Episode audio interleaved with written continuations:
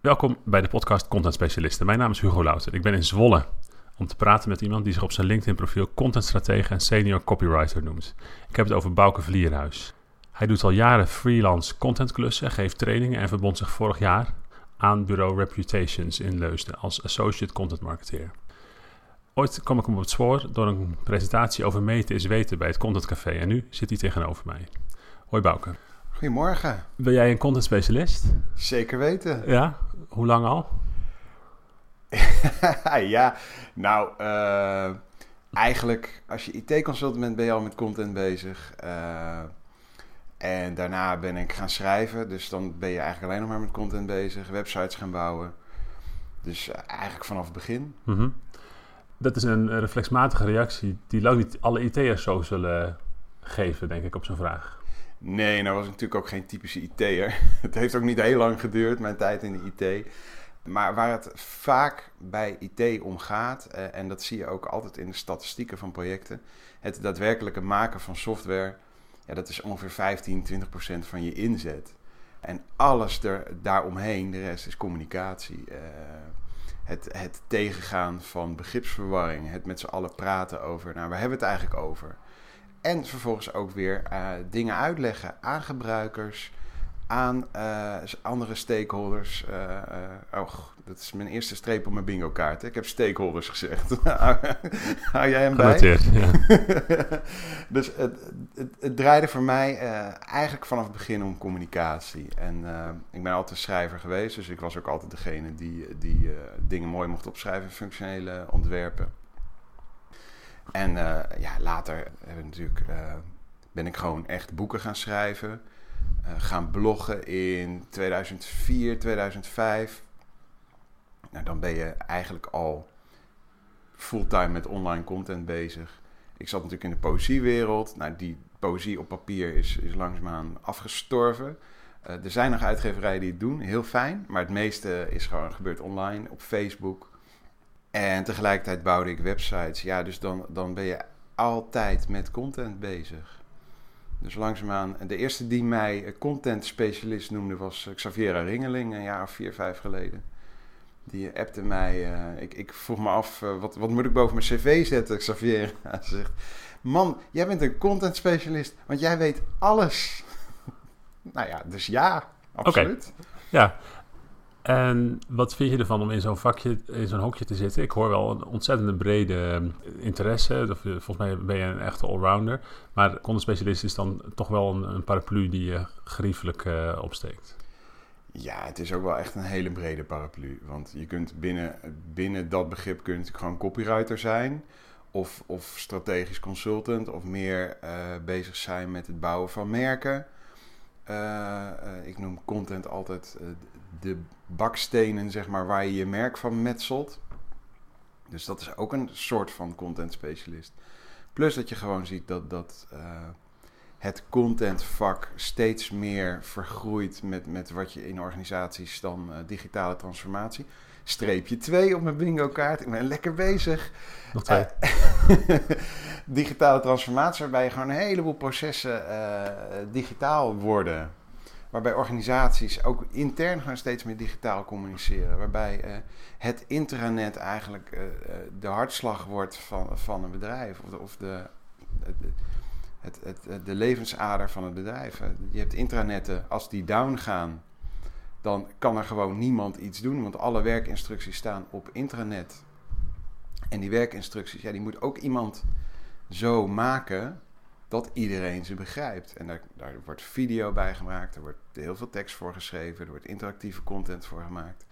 En dan ben je dus ook met content specialisme, uh, specialisten niet eens meer bezig met content marketing, maar gewoon met, het, met intern communiceren. Ja. Dus content specialist is ontzettend breed. Ja, dat het tegelijkertijd ook echt een vak is, daar hoop, we, hoop ik straks nog eventjes op terug te komen. Maar kun je iets zeggen over waar je momenteel mee bezig bent? Wat, wat voor soort projecten of klussen uh, heb je onder handen? Nou, op het moment uh, zit ik dus inderdaad onder de paraplu van Reputations. En ook daar merk je eigenlijk dat het steeds breder wordt. De kern, denk ik, van wat Reputations uh, bijzonder maakt, is dat we daar content maken voor hele kennisintensieve bedrijven. Dus we hebben een bedrijf als, als Cardano dat risicomanagement doet in de pensioensector. En dat dan leuk, uh, hapklaar, begrijpbaar uitleggen aan, aan brede doelgroepen in een journalistiek format. Met oog op uh, het werven van nieuwe klanten of, het, uh, of service aan bestaande klanten, of allebei? Ja, of allebei. En, en nog iets breder. Kijk, Cardano is natuurlijk ook een, een bedrijf dat heel uh, maatschappelijk bewogen is. Die ook invloed willen uitoefenen op bijvoorbeeld het economieonderwijs in Nederland. Maar ook op hoe de journalistiek over economie bericht. Dus daar zitten echt ja, vier of vijf echt verschillende doelgroepen in. En dat is de kern van wat Reputations doet. Tegelijkertijd zie je gewoon dat we steeds vaker de vraag krijgen van... we willen interactieve content maken, we willen een website maken waar mensen ook daadwerkelijk iets kunnen doen, hun eigen uh, zaken kunnen regelen. Dus dingen als mijn omgevingen en zo. En daar, daar bemoei je ook steeds vaker tegenaan. En de omnichannel gedachten zien we steeds vaker langskomen, waarbij je dus in eerste instantie bezig bent met, met een website voor een klant. En daar komt een chatfunctie bij. En daar komt marketing automation, e-mail, uh, zeg maar customer service via e-mail. En op een gegeven moment gaan ze je dan ook vragen stellen van ja, maar we krijgen ook heel veel telefoontjes. Hoe, hoe kunnen we dat zo inrichten dat we dezelfde content over alle kanalen kunnen gebruiken? Dus dat is wat we ook steeds vaker zien. Dus je, mhm. je maakt echt de stap van, eh, we zijn een journalistiek productiebureau met een, met een belangrijke strategische component, naar we ondersteunen je op, op alle vlakken waar content uh, de kern van de zaak is. En waarbij dus heel veel digitale technologie komt kijken. En in wat voor soort rollen voel jij jezelf het meest op je gemak? Nou ja, wat staat er ook op mijn cv? waar, uh, waar technologie, creativiteit en ondernemerschap bij elkaar komen, zoiets. Dat, uh, ik, ik, verander hem wel eens. Nee, ik ben, kijk, ik ben luchtvaarttechnisch ingenieur van opleiding. En ik heb nooit in de luchtvaart gewerkt, maar ingenieur, dat ben je voor het leven. En een ingenieur is iemand die verzamelt informatie, net zolang tot hij genoeg denkt te hebben om het specifieke probleem wat hij moet oplossen, op te lossen. Dus vind ik het gewoon heel leuk om technische problemen op te lossen dus als ik, een, stel ik maak een video of ik schrijf een stuk voor een klant of, of ik heb uh, meegeholpen met het ontwerpen van een infographic of een diagram, dan wil ik heel graag ook uh, meedenken over hoe, wanneer en, en bij wie we dat dan gaan afleveren. En dan kom je heel snel gewoon in de technologie terecht. En dan heb je daar ontzettend veel data bij nodig. Want ja, iets online zetten is gewoon niet meer 2019. En je moet daar toch echt doelgroepen bij zoeken. En die doelgroepen die vind je alleen maar door in de data te duiken. Dus dat is, dat is echt mijn plek waar, waar je met technologie bezig bent. Waarbij je data probeert in te zetten als, als input voor je creatief proces. En tegelijkertijd uh, kruip je af en toe in een hok met elkaar. En dan ga je echt, echt brainstormen, creatieve ideeën bedenken. Mhm. Dus dat is mijn favoriete werkgebied. Ja, data als basis voor het contentcreatieproces eigenlijk. En waar haal je die data vandaan? ja, dat is altijd de 64.000 dollar question. Ehm, de, de meeste bedrijven, is mijn ervaring, hebben meer data dan je denkt.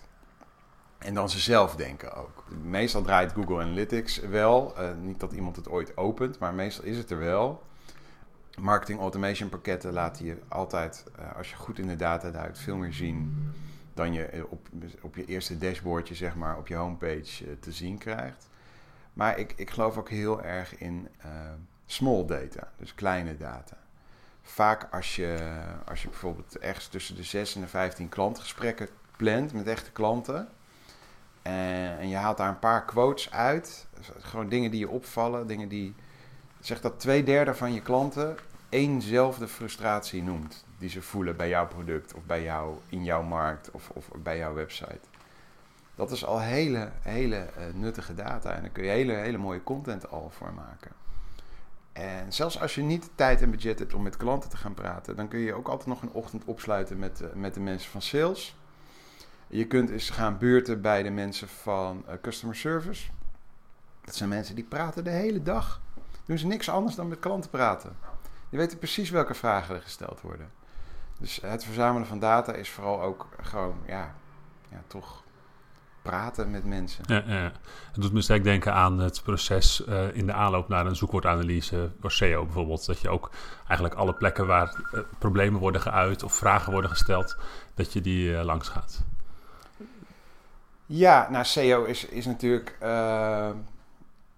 een SEO-analyse ligt vaak ook aan de basis van als je met een contentcampagne begint. Als je ik vind bijvoorbeeld Answer the Public vind ik een hele leuke tool. Waarbij je gewoon een, een, eens een keer een zoekterm intypt en dan krijg je een lijstje met vragen. Soms, als je bijvoorbeeld uh, met houtkachels bezig bent, dan, uh, dan heb je gewoon meteen de tien meest gestelde vragen over houtkachels.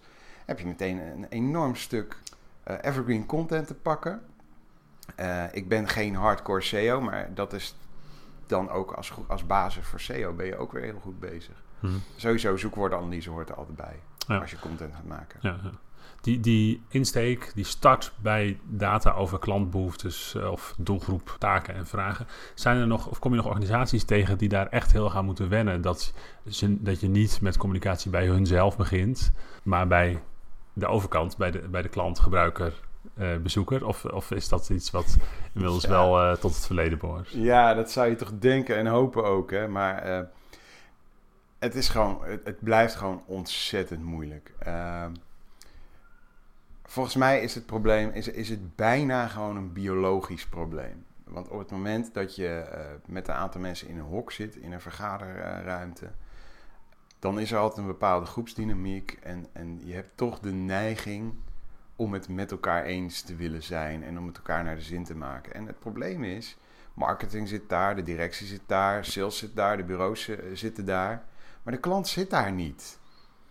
En uh, zo'n discussie, hoe, hoe, hoe, goed je voornemens ook zijn over klantgericht zijn en content maken waar mensen echt iets aan hebben. Zo'n discussie cirkelt zich dan toch altijd naar binnen. En voordat je het weet, ben je weer, ja, toch weer een blog aan het typen over hoe fantastisch je product wel niet is. En dat interesseert dan weer niemand. En ja, dan ben je weer terug bij af.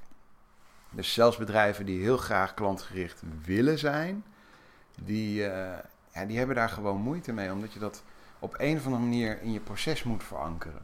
En daarom vind ik data zo belangrijk. Kijk, uh, je kan het nog zo geweldig vinden wat je zelf gemaakt hebt. Als niemand erop klikt, ja, dan kun je gewoon keihard laten zien van... ja jongens, wij vonden het prachtig, maar niemand interesseert het wat. Dus laten we nou eens iets maken waar mensen ja, wel uh, in geïnteresseerd mm -hmm. zijn. Ja. Dus je zou denken inderdaad dat iedereen wat klantcentrischer en klantgerichter aan het worden is, maar in de praktijk is dat heel lastig. Ja. Eigenlijk, als ik je zo hoor praten, denk ik van data maken de cirkel eigenlijk rond. Die, die helpen je aan een plan, aan een voornemen. Die moeten de basis zijn. En die zijn ook geschikt om Absoluut. na afloop weer te checken. Is Absoluut. het een beetje gelukt? Ja, ja. alleen er, er, is geen na afloop. Dat is echt een misvatting. Na afloop bestaat niet. Het is... Uh, ik doe een praktijkoefening soms met cursusgroepen, waarbij ik ze in, in ongeveer 3,5 uur laat ik ze een campagne in elkaar draaien. En dan geef ik ze wel wat spreadsheets met data en zo, maar in principe hebben ze dus niks. Ze hebben niks. Ze hebben geen uh, fatsoenlijke briefing, ze hebben geen data over de doelgroep. En toch moeten ze in 3,5 uur een campagne in elkaar draaien, in een PowerPoint zetten en aan mij presenteren als zijnde de klant. En dan stel ik daar natuurlijk een paar lullige vragen over. En daarmee wil ik ze laten zien dat je dat kan. Je kan gewoon in een middag je campagne in elkaar zetten. En zolang je maar in de gaten houdt dat er heel veel aannames in zitten, kun je hem ook gewoon live gooien. En dan ga je volgende week ga je weer een middag zitten. En dan heb je een week data. En dan denk je van oké, nou dit klopte dus niet. Deze aannames, die gooien we eruit. We zien dit in de data. Nou, daar gaan we ook wat mee doen. En dan ga je iedere week kijk je naar de data en iedere week maak je je campagne net een beetje beter. Dus wat ik bedoel met er is geen na-afloop. Je begint ergens en het eindigt nooit. Iedere week word je beter. Er was een guru die zei: Wat is een goede conversie? Ja, daar is geen antwoord op, behalve dan dat een goede conversie is een conversie die beter is dan de conversie van vorige maand. de week ervoor, ja. Ja, en dat is, dat is zoals je ernaar kijkt. Dus het is een continu proces. En daar heb je die data voor nodig. Want je kunt iedere week in een hok gaan zitten en nieuwe dingen bedenken. Maar dan heb je dus de kans dat je iedere week of iedere maand of iedere cyclus nieuwe content gaat maken, totaal andere content gaat maken. Content die misschien heel goed werkt, op de plank laat liggen. Dat zien we heel veel bij klanten. En heb je het niet over een blogje, dan heb je het echt over producties die tienduizenden euro's hebben gekost. Die dan op een gegeven moment blijven liggen, omdat ze ja, niet hergebruikt worden, niet goed geschikt zijn gemaakt, ook voor hergebruik.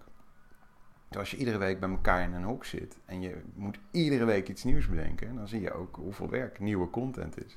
Ja, die optimalisatie mindset, dat is iets wat natuurlijk waar heel veel organisaties en bedrijven in Nederland ontzettend van zouden opknappen.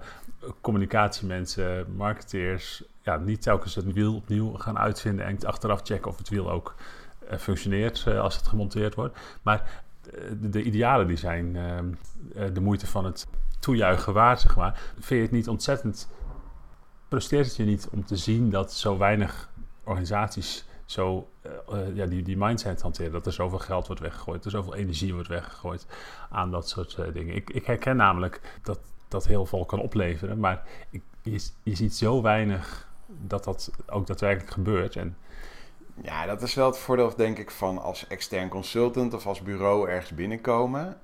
Dan heb je een soort van vrijheid, of het wordt eigenlijk van je verwacht dat je ook je eigen manier van, van doen meeneemt. En uh, ik, ja, ik doe dat dan gewoon. Kijk, als uh, klanten zeggen, nou we willen graag nu beginnen en over drie maanden live.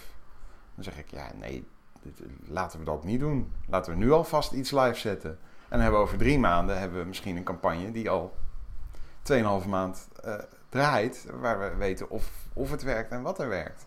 Dus dan heb je al 15 advertenties weggegooid. En dan kun je live, zeg maar, ja, een soort van definitief live, met, de, met alleen dingen die werken.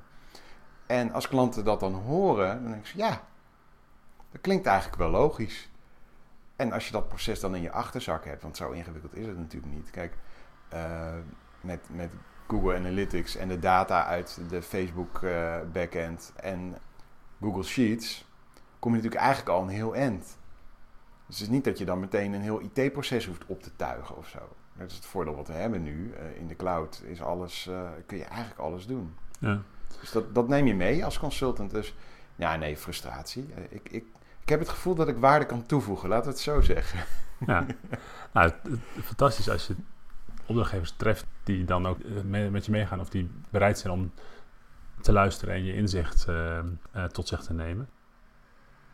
Dat meten, weet je ze zo je hoofd paraat heeft, maar wat zijn nou succesfactoren voor goede content? Wanneer, wat is in dat iteratieve proces een eh, KPI of een uh, succesfactor die, uh, die je vaak noteert? Ja, het hangt natuurlijk sowieso enorm af van, van wat je probeert te bereiken met content. Soms probeer je gewoon iets te verkopen. En soms probeer je mensen te informeren. Kijk, dat zijn echt twee totaal verschillende doelstellingen met content. Maar als je naar gewoon een normale advertentiefunnel kijkt, dan vind ik echt het allerbelangrijkste vind ik de, de doorklikratio voor een advertentie, CTR. Op het moment dat je, uh, dat je een advertentie aan een bepaalde specifieke, goed gedefinieerde doelgroep laat zien en er wordt niet op geklikt, dan heb je gewoon echt iets gemaakt uh, wat mensen niet aanspreekt. Uh, dus dat is, dat is een van de, van de kern-KPI's, denk ik. Voor, zeker voor een social media campagne. En daarna op je website, ja, dan is het gewoon net uh, wat je wil bereiken. Maar meest, wat je meestal wil, kijk, je organisch bereik op social media uh, is ja, weg eigenlijk. Zullen we het zo maar zeggen? Verdwenen ja. sinds uh, Twitter en Facebook aan de ja, neergang Nou, ik weet niet of je LinkedIn een beetje bijhoudt, maar die gaan Facebook achterna harder dan Facebook okay. ooit omlaag is gegaan. Dat is echt, echt een verschrikking. Dus je koopt verkeer in. Eigenlijk bijna al het verkeer wat je inkoopt uh, is, is heel duur. Facebook valt mee voor bepaalde doelgroepen, maar bijvoorbeeld LinkedIn, ja, onder de 3,5 euro per klik uh, heb je eigenlijk niks meer. Uh, zeker niet in business to business. Of je moet natuurlijk je verkeer uit SEO halen, maar dat is ook ja, in sommige markten ook gewoon een dure grap aan het worden. Dus die eerste klik, die is gewoon hartstikke duur. Dus daarna wil je mensen zo snel mogelijk binden. En dan is de volgende KPI is eigenlijk van hoeveel procent van de mensen die op onze site komt, uh, laat ook daadwerkelijk zijn e-mailadres achter. Of, eh, of een andere manier van waarop we iemand kunnen bereiken zonder dat we weer 3,5 euro uit moeten geven om hem naar onze website te trekken. Dus dat is, als je, als je met content marketing bezig bent, dat denk je basic funnel. Dus eerst die kliks binnenhalen vanaf social media of vanaf zoekmachine advertenties. En dan zorgen dat mensen zo snel mogelijk op je e-maillijst uh, terechtkomen. Ja, dat is iets wat je voor het merk Bouke Vleerhuis hebt uh, gedaan. Ja, nou goed, uh, er, gaat iets minder energie tegenaan dan bij mijn klanten. Je, weet, je weet hoe dat werkt. Maar ja, dat is inderdaad wel het funneltje wat ik ook voor mezelf heb ingericht. Ja. ja. En heb je daar, kun je daar wat learnings van delen? Hoe, ik weet dat je iets van eens in de maand of zo een, uh, een best wel uitgebreide e-mail nieuwsbrief ja. rondstuurt. Wat haal je daaruit op? Wat leert dat je? Wat brengt dat je ook? Ja, alles is inderdaad één groot experiment. Uh, wat ik dus heel leuk vind, is ik, ik heb hele hoge open rates op die mail. En echt dramatische click-through.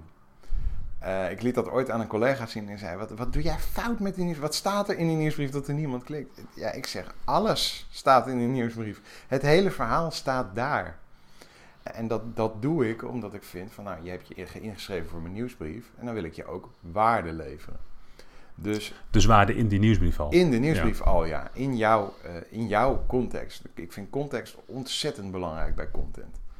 Want jij klikt op een mail om mijn mail te lezen. En in principe klik je niet op mijn mail om vervolgens naar mijn blog gesleurd te worden. Uh, waar je dan nog de kans hebt dat je ook nog een pop-up krijgt van schrijf je in voor mijn mail. Waar je net in geklikt hebt. Dus ja, ik vind dat proces niet kloppen. Het gevolg is dat ik dus heel weinig weet eigenlijk over de impact van die, van die eh, nieuwsbrieven. Behalve dan dat ja, ruim uh, de helft van de mensen hem daadwerkelijk opent. En niemand zich uh, nog heeft uitgeschreven tot nu toe. Dus blijkbaar zit daar iets van waarde in. En er zijn dus mensen die af en toe op de reply-knop drukken en mij iets terugmailen. En dat worden vaak hele leuke gesprekken. Volgens mij is het ook zoals dit gesprek begonnen is, bijvoorbeeld. Ja, klopt. ja, ik dacht naar aanleiding van je laatste e-mailnieuwsbrief... Uh, nou, ik ga hem eens uh, replyen en vragen of hij mee wil werken. Dus uh, nee, hier zitten we. Cool. Ja. Een ander thema waar je je bezighoudt is, zeg maar, governance... of ja, goed omgaan met datgene wat je hebt gepubliceerd. Ja. ik zei je net ook al van... ja, in die optimalisatiecyclus of in dat, in dat telkens verbeteren, dan, dan kijk je natuurlijk ook de hele tijd naar wat je hebt en hoe, hoe dat het doet. Het maar als je het, hebt, ja. als je het hebt over governance, dan gaat het ook over gewoon in, het algemeen overzicht houden van wat je allemaal in je digitale uh, tuintjes hebt uh, gezaaid. Ja. Wat zijn je opvattingen daarover? Nou moet ik zeggen dat dat een onderwerp is waar wel eens uh, een wat frustratie boven komt. Want nou, het is zo dat als je er zit een soort van afnemende enthousiasme curve in het contentstrategieproces. In het begin, als je content gaat bedenken en content formats gaat bedenken, uh, dan is iedereen heel enthousiast. En creatie vindt iedereen ook nog wel leuk.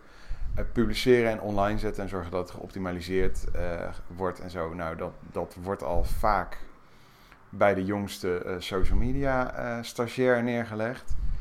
En dan vervolgens het bijhouden van wat we ongeveer hebben en hoe we het opnieuw zouden kunnen inzetten. Dat vindt eigenlijk niemand leuk. Want dat heeft een soort van, uh, ja, dat heeft, heeft, toch een hoog spreadsheet gehalte. En de meeste creatives vinden dat, die, die vinden dat niet prettig om te doen. De meeste managers hebben er geen tijd voor. Maar het is wel een ontzettend uh, budgetlek. Want als je ieder stuk wat je publiceert, als je dat iedere drie maanden opnieuw moet schrijven, eh, dat kost nogal wat. Dus dat is wel, ja, dat is wel een van de eh, spoken die ik probeer te bestrijden. Van laten we nou gewoon eens eerst kijken wat we hebben. Laten we het goed bijhouden. Laten we ook alsjeblieft zorgen dat er geen oude meuk op onze website staat. laten we in ieder geval. Het, het absolute minimum is gewoon iedere maand even een scan draaien op dode links. Dat gezegd hebbende, ik, ik, ik draai die scan op dode links op mijn eigen site iedere maand. Uh, maar ik kom er eigenlijk niet echt heel erg aan toe om ze op te lossen. Dus dat is ook een probleem wat heel veel bedrijven hebben. Want ja, capaciteit is schaars en die wordt toch ingezet op creatie. Mhm. En op de dingen die, die nieuwe klanten opleveren. En het opruimen van oude content. Ja, dat moet dan toch op vrijdagmiddag en het komt er niet van. En dat is ontzettend jammer, want uh, op het moment dat je drie pagina's op je website hebt die verschrikkelijk relevant zijn dan zul je beter converteren dan als je die drie pagina's hebt en 300 andere die ja, verouderd of triviaal zijn. Ja, de site zou ook beter geïndexeerd worden door de zoekmachine. En dus de mensen die uh, op die site komen en die raken minder vaak uh, verstrikt ja. in navigatie. En er zijn natuurlijk duizend uh, voordelen.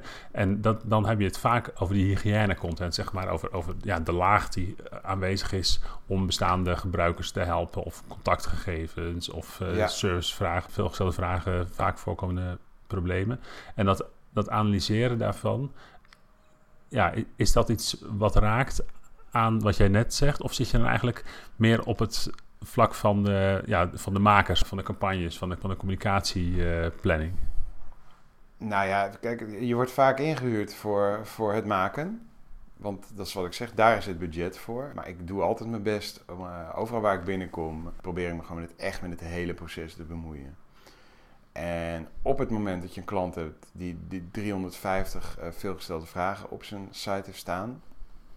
En je kunt gewoon uh, een keer laten zien met analytics. Van nou, de onderste 200, ja, daar kijkt eigenlijk niemand naar. Zullen we die gewoon eens een keer offline halen en kijken of er iemand piept? Vaak luisteren ze dan ook wel. Alleen, uh, ik heb nog nooit meegemaakt dat ze zeiden van nou, kom hier maar 32 uur in de week zitten tegen tarief om, ja, om onze oude content op te ruimen. Terwijl waarschijnlijk zou dat nog renderen ook. Maar ja, dat gebeurt gewoon niet. Je moet dat er echt bij doen. Je moet dat er een beetje tussen fietsen. Ja. Mijn ervaring is dat het vaak bij site-migraties... Dat, dat dat vaak het moment is waarop ook die analyse eh, plaatsvindt. Want dan kost het overzetten van al die meuk... gaat ineens geld kosten. En dan willen ze ineens luisteren. Het, is, het wordt heel anders op het moment dat er een, een juridisch kader is dat is altijd heel verfrissend als je bijvoorbeeld voor financial werkt of voor uh, uh, een product met medische implicaties. Uh, daar kijken ze heel anders naar content. En daar is ineens ook budget, gewoon vanuit de juridische druk, om 100% zeker te weten dat alles wat op je site staat ook waar is en goedgekeurd en dat er iemand naar gekeken heeft van juridische zaken. En dan is er ineens budget om op te ruimen. En dat is, soms is dat wel eens leuk, zo'n klus. Want uh, ja, je weet hoe het gaat als je thuis gaat opruimen. Op het moment dat je al die rotzooi naar de kringloop hebt gebracht of naar de storten, je hebt toch een soort van, opgeruimd gevoel. Je hebt het gevoel dat je weer controle hebt. En je pakt de controle terug over al je kanalen. En, en dat geeft door een hele organisatie geeft dat een gevoel van... Uh, hey, kijk, we hebben er weer grip op. Dus dat, uh, ja, dat zou ik iedereen aanraden. Maak daar gewoon eens een keer budget voor vrij. Ja. En dan governance is één ding. Dat is gewoon inderdaad het opgeruimd houden van je, van je boeltje. Maar dan noem je ook hergebruik. Wat is hergebruik van content? Nou ja, precies wat het woord zegt. Je, je maakt iets. En ja, vooral video, maar ook het, maken van een, van artikel van, van 2000 woorden. Kijk, eer dat dat uh, goed gedaan is, je hebt je interview gedaan, je hebt je eerste versie geschreven, je, je hebt daar nog eens een keer met een andere creative naar gekeken. Dus vaak zitten daar gewoon, weet ik veel, 20 manuren in, in zo'n artikel. En als je het dan één keer op je blog zet en je promoot het die week op social en dan vergeet je het, ja, dat is gewoon doodzonde. Dus dan, wat we bijvoorbeeld bij Reputations heel veel doen, is werken met content templates. Uh, waarbij je, uh, we, we, interviewen dan uh, mensen met een cameraploeg. Dus daar komen video's uit. Daar komt een lange video uit, die kun je online zetten. die kun je dan vervolgens weer versnijden tot korte video's. Daar maak je social media content van. Uh, van de, wat er besproken is, kun je weer een artikel maken. Vaak voor Cardano bijvoorbeeld maken we uh, een papieren magazine en een online magazine. Dus krijg je een lange versie en een, een korte versie. Quotes worden tweets, uh, langere quotes worden LinkedIn posts. Tegenwoordig snijden we dan ook van de audio track van de video weer een podcast. En zo als je dan zeg maar, helemaal voor in je productieproces al nadenkt over hoe gaan we dingen hergebruiken? Hoe gaan we dingen die we nu doen zo ver mogelijk uitnutten? Dan werk je al veel efficiënter. En daarna is het zaak, en dan, dan kom je echt ook in, in, zeg maar in informatiearchitectuur en taxonomie terecht. Om dingen ook zo op te bergen dat andere mensen ze ook weer kunnen vinden. Kijk, hoe vaak is het niet uh, dat je iets op een WordPress-site of in een e-mailpakket probeert te zetten en dan heb je bijvoorbeeld, stel je hebt een blogje over een event. Het event was vorige week. En dan heb je gewoon een foto van dat event nodig. En je weet dat die foto's er zijn, want ze zijn die dag op social media verschenen. En maar het is vrijdagmiddag, al je collega's zijn al naar huis. Waar zijn die foto's? En als je dan anderhalf uur tegen tarief bezig bent om naar die foto's te zoeken, dan heb je eigenlijk al een business case voor gewoon goed informatiemanagement. Alleen ja, dat, is, dat zie je nog niet heel erg veel bij, uh, bij Nederlandse bedrijven. Je hoort de succesverhalen van Cisco, IBM, bedrijven die uh, met honderden salesmensen hele ingewikkelde salesprocessen doen en tienduizenden stukken sales- en productcontent hebben. En dat goed opbergen in een database met goede taxonomie, goed informatiemanagement. Het, ik ben het in Nederland eigenlijk nog niet tegengekomen dat dat echt goed is gedaan. Dus daar hebben we nog stappen te maken, denk ik. Zouden ze weten dat het kan? Die organisatie dat nog niet doen? Nou, ik denk als ze met mij hebben gewerkt ooit, dan hebben ze er vast, hebben ze deze tirade die ik net hier hield, die hebben ze vast al eens een keer gehoord. Maar ja, zelfs, ja, nou zelfs ik, dat klinkt arrogant, ik, ik heb bijvoorbeeld niet genoeg kennis van dit onderwerp om het zelf van nul af aan op te zetten. Ik zou er graag bij helpen. Ik zou graag met zo'n systeem werken, want dat scheelt me gewoon tijd. Ik hoef dan niet meer anderhalf uur naar een foto te zoeken.